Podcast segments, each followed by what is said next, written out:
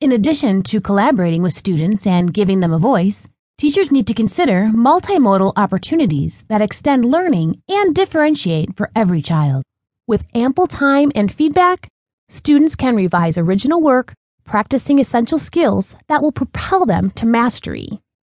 What you can do tomorrow. It's time we start asking kids about their learning preferences. The more we include students in the process of creating learning experiences, the better the outcome will be. Here are some easy ways to rebrand assignments as ongoing learning experiences. Poll your students. It's important that teachers understand what students like about learning. This can be as simple as asking kids to raise their hands after a series of questions and recording their answers or collecting a piece of paper with their ideas. Or it can be as high tech as creating a simple survey online.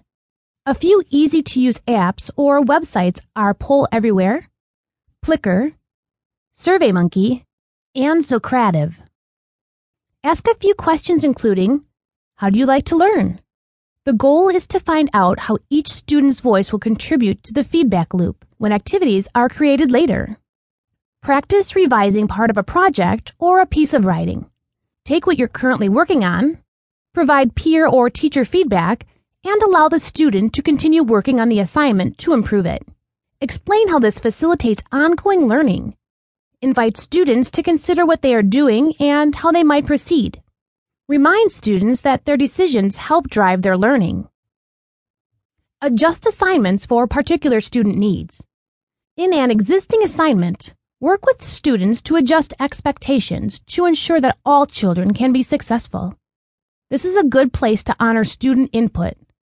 This can be done in a variety of ways that do not consume too much time. For example, you might share a list of guidelines and invite students to identify parts they don't understand and to explain how they might approach particular directions. They can respond in a notebook or on a blog or other web-based tool. This activity amplifies student voice and encourages self-evaluation.